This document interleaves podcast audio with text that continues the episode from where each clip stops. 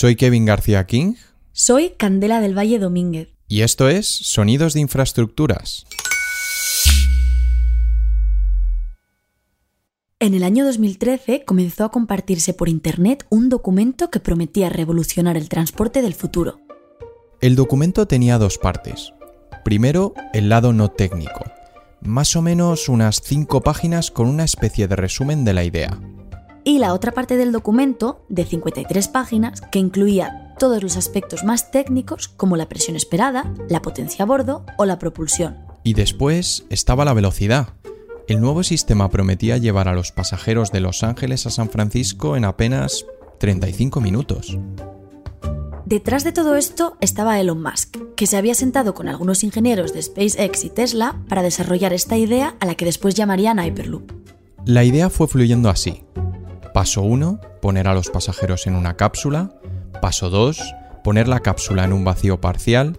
Y el paso 3, mover la cápsula en el vacío sobre unas ruedas de aire, que es básicamente el mismo mecanismo que se utiliza en las mesas de air hockey. Para decirlo sin rodeos, la idea era... Como un tren de alta velocidad en un tubo a baja presión. La gente creyó que el documento de Musk vendría acompañado de una esperada noticia. Musk lanzando una nueva compañía para desarrollar la idea. Pues no, va a ser que no. Para la sorpresa de todos, esa noticia nunca llegó, y en lugar de eso, Musk lanzó la idea al mundo como una fuente de conocimiento e investigación abierta a todos. Musk dejó en el aire un tentador desafío en el campo de la ingeniería. Y si hay algo que les gusta a los ingenieros, es un buen reto. Unas cuantas empresas vieron el documento y dijeron, nosotros podemos hacerlo realidad. Esta HTT es una de las grandes, esta Virgin Hyperloop One, por ejemplo, que también es bastante grande, pero hay muchas otras, hay muchas, muchas otras. Por un lado está Celeros, representando a España. Está Delft, en la parte pues, de, centro norte de Europa.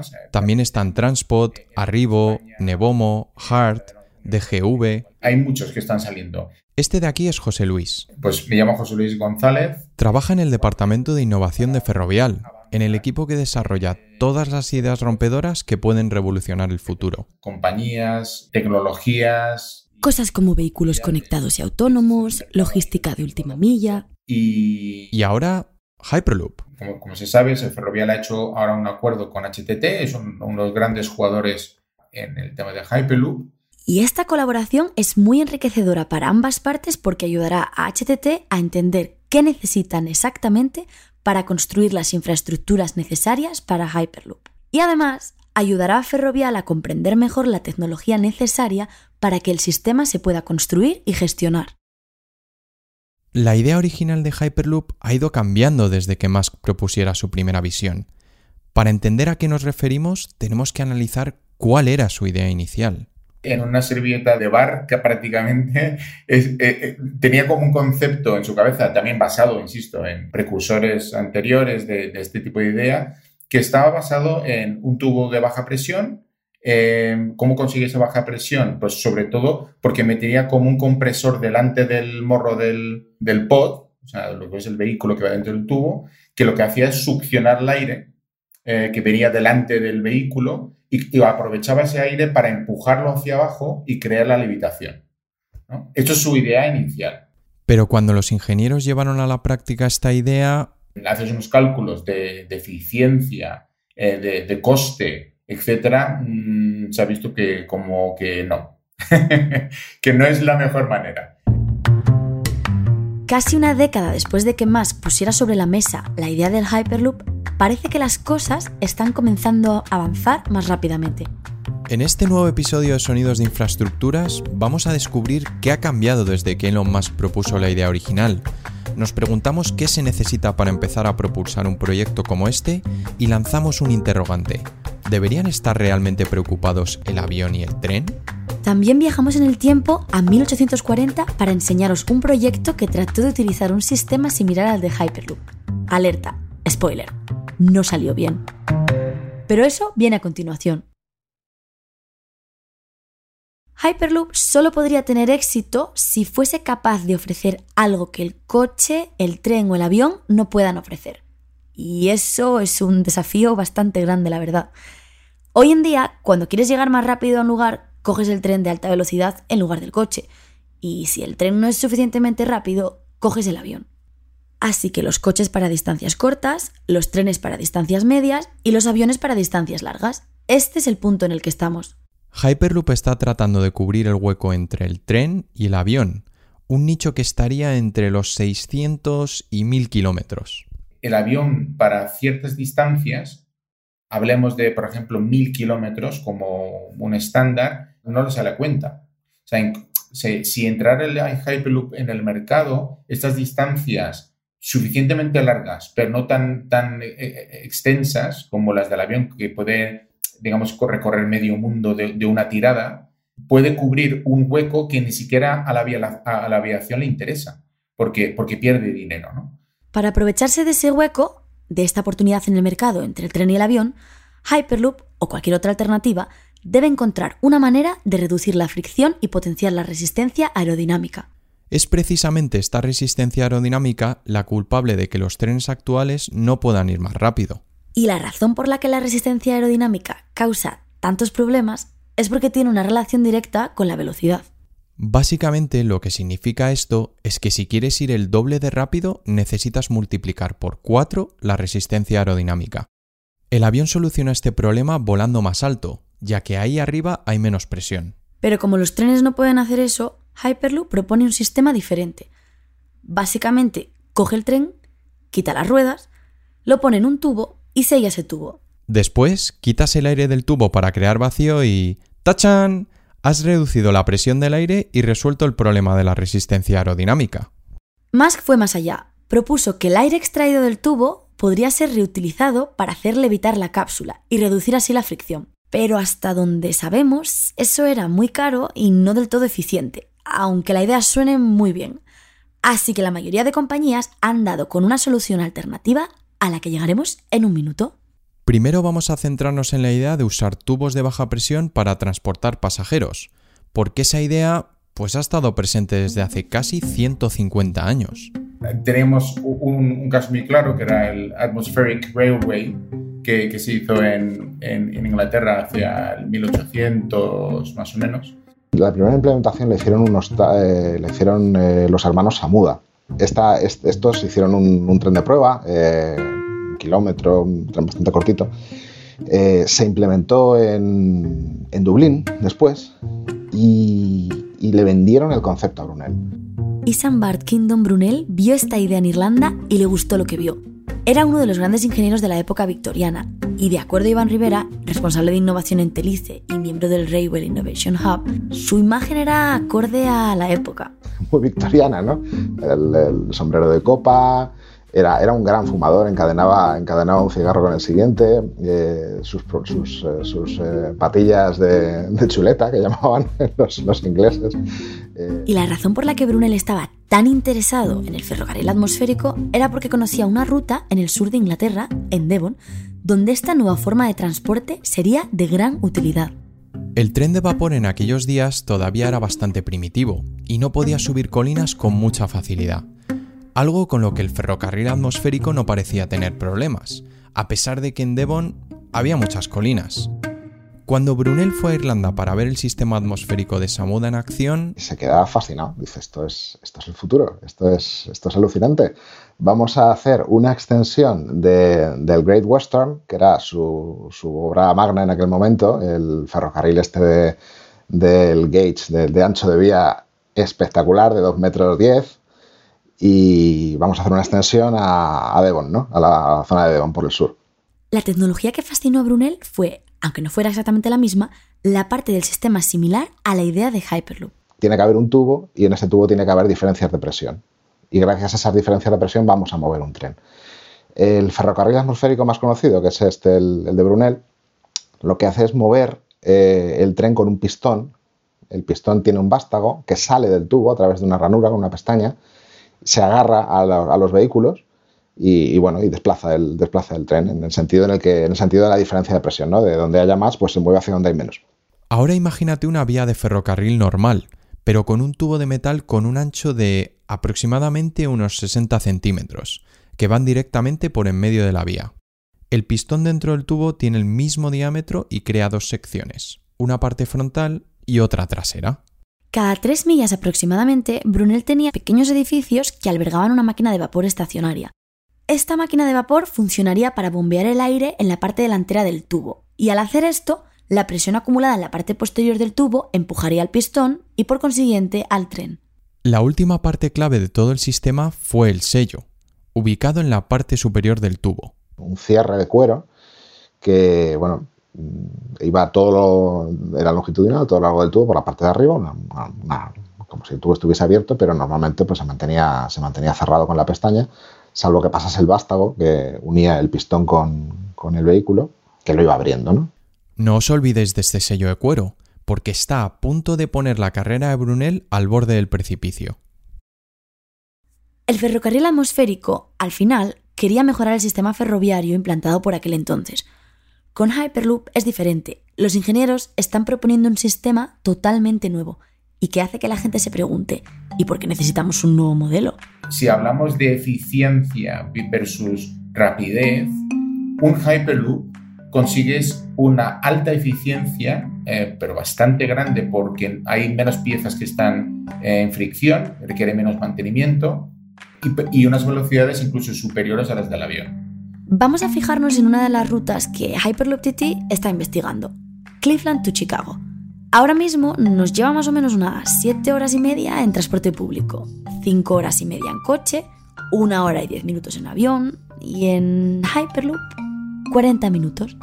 Y Hyperloop no solo sería más rápido que el avión en esta ruta, se puede reducir el tiempo de todas las cosas que ralentizan la duración del viaje, como pueden ser los controles de seguridad o incluso el trayecto al aeropuerto. Hyperloop también es una nueva oportunidad para rediseñar por completo la experiencia del pasajero. Hyperloop debe ser un modo de transporte atractivo para que los viajeros lo utilicen. Este de aquí es Ignacio Jardí, jefe de I D de la Dirección de Ferrocarriles y Transportes. Como explica Ignacio, lo que hace más atractivo a este nuevo sistema de transporte no es solo el viaje en sí mismo, sino también cómo llegarían los pasajeros a las propias estaciones de Hyperloop. Y eso significa que desde que estás en tu vivienda hasta que llegas a la estación de Hyperloop tiene que pasar el menor tiempo posible. Es decir, la estación debe estar lo más céntrica posible. Y si estas estaciones están en el centro de las ciudades, la pregunta es, ¿podremos utilizar o modificar las estaciones de tren que ya tenemos? ¿O tendremos que diseñar y construir estaciones completamente nuevas desde cero? Yo apostaría por la primera opción, Candela. Creo que en primer lugar Hyperloop intentará adaptarse a las estaciones ya existentes, ya que son estas las que ofrecen la conexión con la ciudad, a través de sus redes de metro, líneas de autobús o incluso vehículo privado. Esto se debe a que la venta de billetes, la restauración y otros servicios podrían integrarse dentro de la propia estación. Eso no significa que un pod llegaría a su destino, se abrieren las puertas y saldríamos todos de golpe. Las estaciones se diseñan para regular el tráfico de pasajeros de la manera más eficiente posible, dentro del espacio disponible. Evidentemente, Hyperloop deberá diseñar sus propios itinerarios, tanto de entrada como de salida, y además deberán ser compatibles con los elementos y servicios existentes. De todos los factores a tener en cuenta, probablemente el siguiente es uno de los más importantes. Lo encontramos viajando de nuevo a 1840, porque es también con el que se topó Brunel, y el que le causó mayores problemas mientras construía su ferrocarril atmosférico convertir una idea que funciona a pequeña escala en algo más grande que pueda funcionar en una ruta completa. La línea se puso en marcha, eh, empezó a planificarse en el 44, en 1844, y se puso en marcha finalmente en 1847. Al principio parecía que las cosas marchaban bastante bien en el sistema de ferrocarril atmosférico. Claro, pues esta, esta línea era ideal, ¿no? Porque podían tirar una línea pues, con curvas más cerradas, con pendientes más, más pronunciadas, no había una locomotora, eh, que era el elemento más pesado. Entonces, eh, los coches eran más ligeros, eh, más baratos de construir, más silencioso. Bueno, esto lo podemos resolver con el ferrocarril atmosférico. Además, había un tema muy, muy curioso, que es que el ferrocarril atmosférico evita las colisiones de forma inherente. dos trenes en la misma línea no pueden chocar, porque siempre se tienen que mover en el mismo sentido. De hecho, parecía demasiado bueno para ser verdad. Y al final resulta que lo fue. El punto débil del ferrocarril atmosférico es que lo has dicho tú antes, Kevin, es, el, es la pestaña. Brunel había estado trabajando con los hermanos Samuda, quienes le habían vendido la idea del ferrocarril atmosférico. y resulta que también estaban trabajando con él para garantizar que el sistema funcionase correctamente. Bueno, concretamente le habían garantizado que el sello funcionaría. Estos dicen que, hay que poner, que hay que salvaguardar el sello con un sistema que tienen también eh, desarrollado, un protector climatológico, que son unas tapas que se van abriendo conforme el tren va avanzando y tal. Pero mientras los costes de todo el sistema continuaban subiendo... Las tapas eh, no, se llegan, no se llegan a instalar nunca porque dicen, bueno, esto eh, vamos a intentar parcharlo de otra manera porque son caras y hacen un ruido de narices y se eh, bueno, pues poco fiables, no, se, no perciben como, un elemento fiable. Por no hacerles caso a los hermanos Samuda, Brunel se saltó sin saberlo un paso vital del proceso que volvería de nuevo a perseguirlo. El infame sello de cuero. La, climatología le venía fatal. O sea, cualquier cosa que pasara, que, que saliera de, un bonito día de primavera sin lluvia de a 15 grados, era un problema. Cada vez que llovía, el cuero se saturaba, se hinchaba y ya no funcionaba igual. Si empezaba a hacer frío, el cuero se congelaba. Y si estaba saturado de agua era peor todavía, porque se podía agrietar y romper. Entonces había constantes fallos en el sellado del tubo. Y cuando el sistema falló... Pues que perdía presión, eh, la diferencia, el diferencial de presión se hacía, se hacía peor, el tren iba más lento, más lento, más lento. Yo estoy con, no, no, lo, no lo puedo, o sea, no tengo pruebas, pero tampoco tengo dudas de que la expresión esto pierde fuelle viene de ahí. Porque es que era lo que estaba pasando. Esto pierde fuelle. El tren empieza a ir más lento, más lento, más lento, hasta que se para.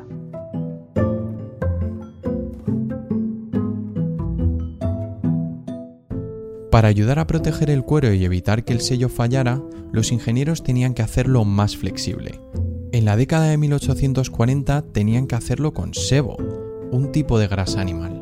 Y luego, claro, está esa historia tan folclórica de, las ratas. Realmente no hay pruebas de que tal cosa pasara, pero sí que se contaba que, en el, primer recorrido de la mañana del, tren, al llegar a la estación de destino, desalojaba centenares de ratas muertas porque se habían colado por la noche en el tubo para comerse el sebo que impregnaba el, sello de, cuero. Si la historia es cierta o no, no es el kit de la cuestión aquí. El tema es que hay suficientes pruebas que demuestran que era imposible mantener el cuero flexible. El ferrocarril atmosférico no se hizo realidad porque necesitaban ir más allá y los materiales de la época no eran suficientes. Lo que nos lleva a preguntarnos, ¿fue una idea adelantada a su tiempo? Eh, llegó demasiado pronto. En realidad no, en realidad no llegó demasiado pronto porque respondía a problemas de la época, respondía a los problemas de tracción que tenía la tecnología del vapor, respondía a los problemas de, humos que tenía la tecnología del vapor en entornos de, túnel. todo eso eran respuestas que estaban exigiéndose desde, desde el punto de vista de la tecnología. Hoy en día, Hyperloop juega con una ventaja que no tenía el ferrocarril atmosférico.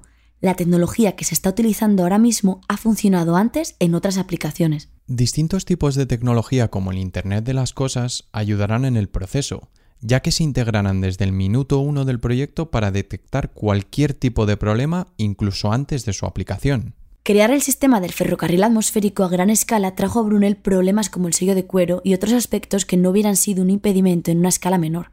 Como nos cuenta Ignacio Jardí, uno de los grandes problemas a los que se enfrentará Hyperloop al pasar de las pruebas a la realidad es la seguridad. La seguridad sin duda creo que va a ser el elemento, uno de los elementos más importantes de Hyperloop. Y es verdad que cuando se habla de que Hyperloop es un tubo, yo sinceramente no estoy de acuerdo. Porque no es un tubo, yo creo que son una serie de instalaciones que se repiten entre sí. Es decir, supongamos que estás haciendo un viaje entre dos ciudades y que el pod, o sea, el vehículo, se para.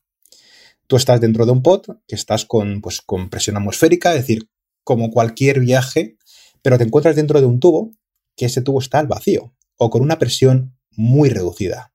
Esto quiere decir que si sales de la cápsula será como una travesía en el espacio, pero sin traje espacial. Entonces necesitas que ese, que al menos el tramo en el que tú te has parado, que ese tramo de tubo tenga una presión similar o igual a la que tienes dentro del vehículo y también en el exterior.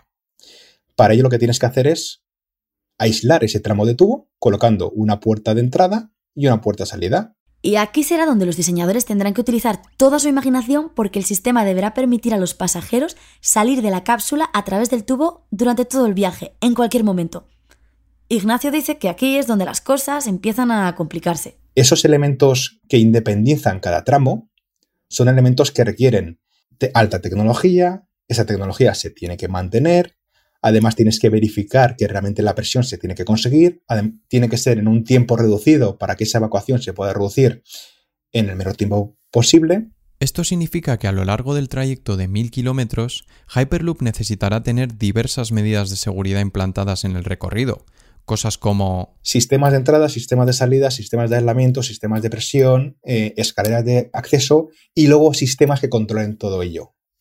En tanto en cuanto Hyperloop sea capaz de simplificar esta evacuación del usuario y por tanto la percepción de la seguridad esté garantizada, creo que Hyperloop se acercará más a ser una realidad que una ficción.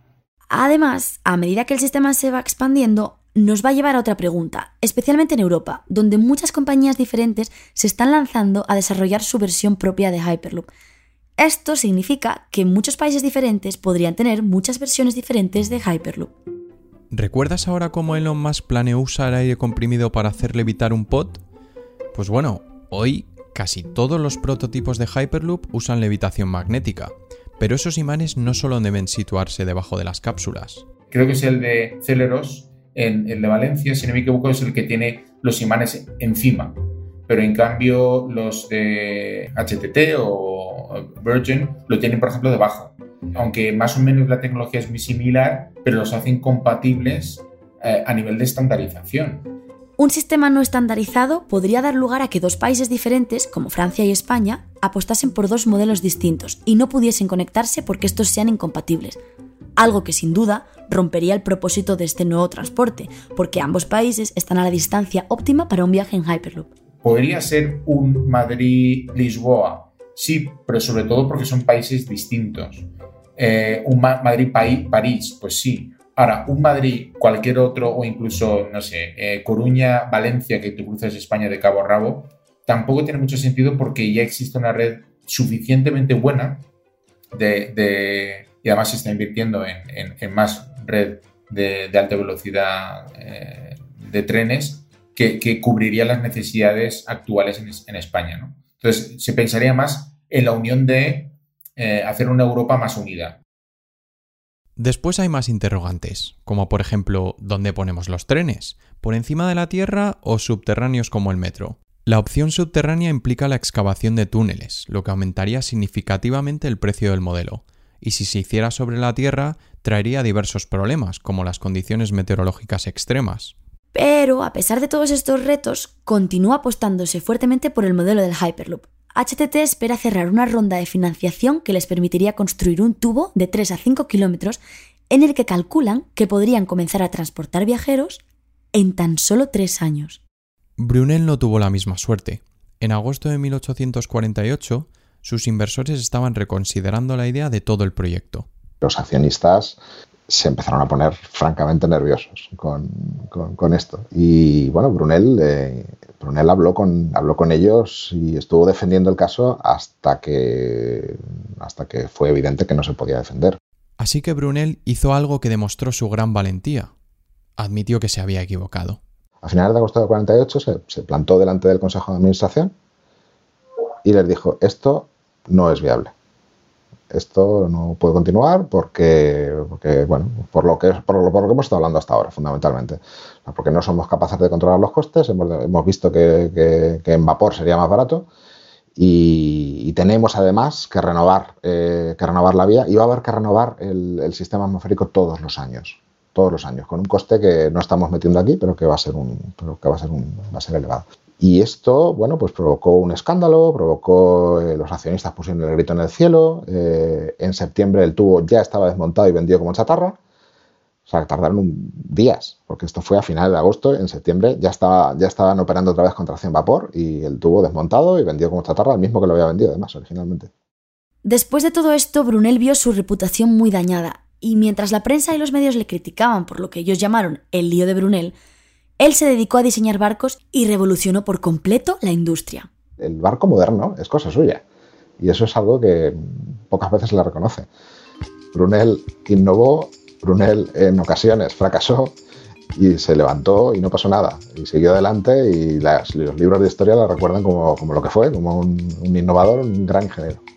Y esto es por lo que, no importa cómo de grande pueda parecer un reto, las compañías deben siempre innovar para seguir adelante. Y la única forma de innovar es metiéndose en el agua. Ni nadar ni hundirse. Solo chapotear con el agua y jugar con las olas. Sonidos de Infraestructuras es un podcast producido por Ferrovial. En nuestro equipo están Craig Lawless, Candela del Valle Domínguez, José García Guaita, Teresa Beno, Arancha Gulias Valverde y yo mismo, Kevin García King. Craig Lawless editó este capítulo. Descubre más sobre el Hyperloop y otros proyectos de Ferrovial en nuestras cuentas de Facebook, Twitter, Instagram y LinkedIn. Y si conoces a algún fan de la ingeniería que aún no haya escuchado nuestro podcast, comparte un episodio con él. Soy Kevin García King. Soy Candela del Valle Domínguez. Y esto es Sonidos de Infraestructuras.